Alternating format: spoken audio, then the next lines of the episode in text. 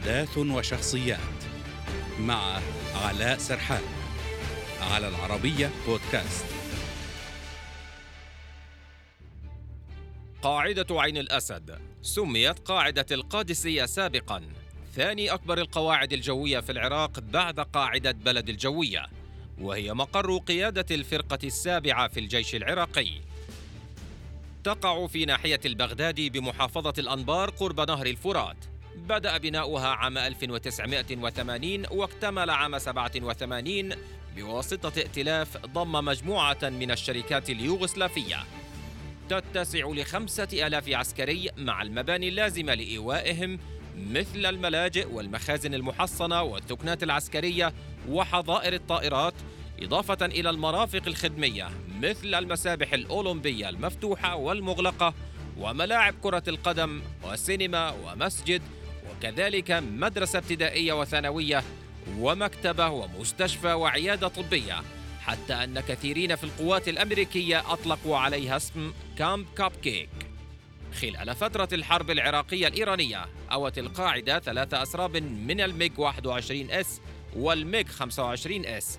وكبقية القواعد الجوية العراقية تعرضت إلى غارات جوية مكثفة خلال حرب الخليج باستخدام القنابل الموجهة بالليزر. سيطرت عليها القوات الأمريكية عام 2003 واستخدمتها كقاعدة جوية ومركز رئيسي لنقل القوات والمؤن طوال فترة الوجود الأمريكي في العراق حتى ديسمبر 2011 حين تسلمتها القوات العراقية بصورة نهائية. وبدءا من نهاية عام 2014 تواجد أكثر من 300 من أفراد الجيش الأمريكي في قاعدة عين الأسد.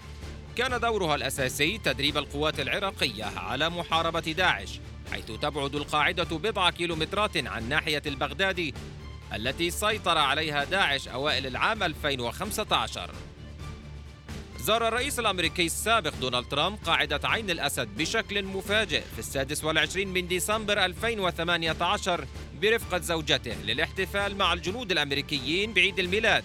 وأعلن البيت الأبيض عن الزيارة بعد مغادرة ترامب بعدة ساعات.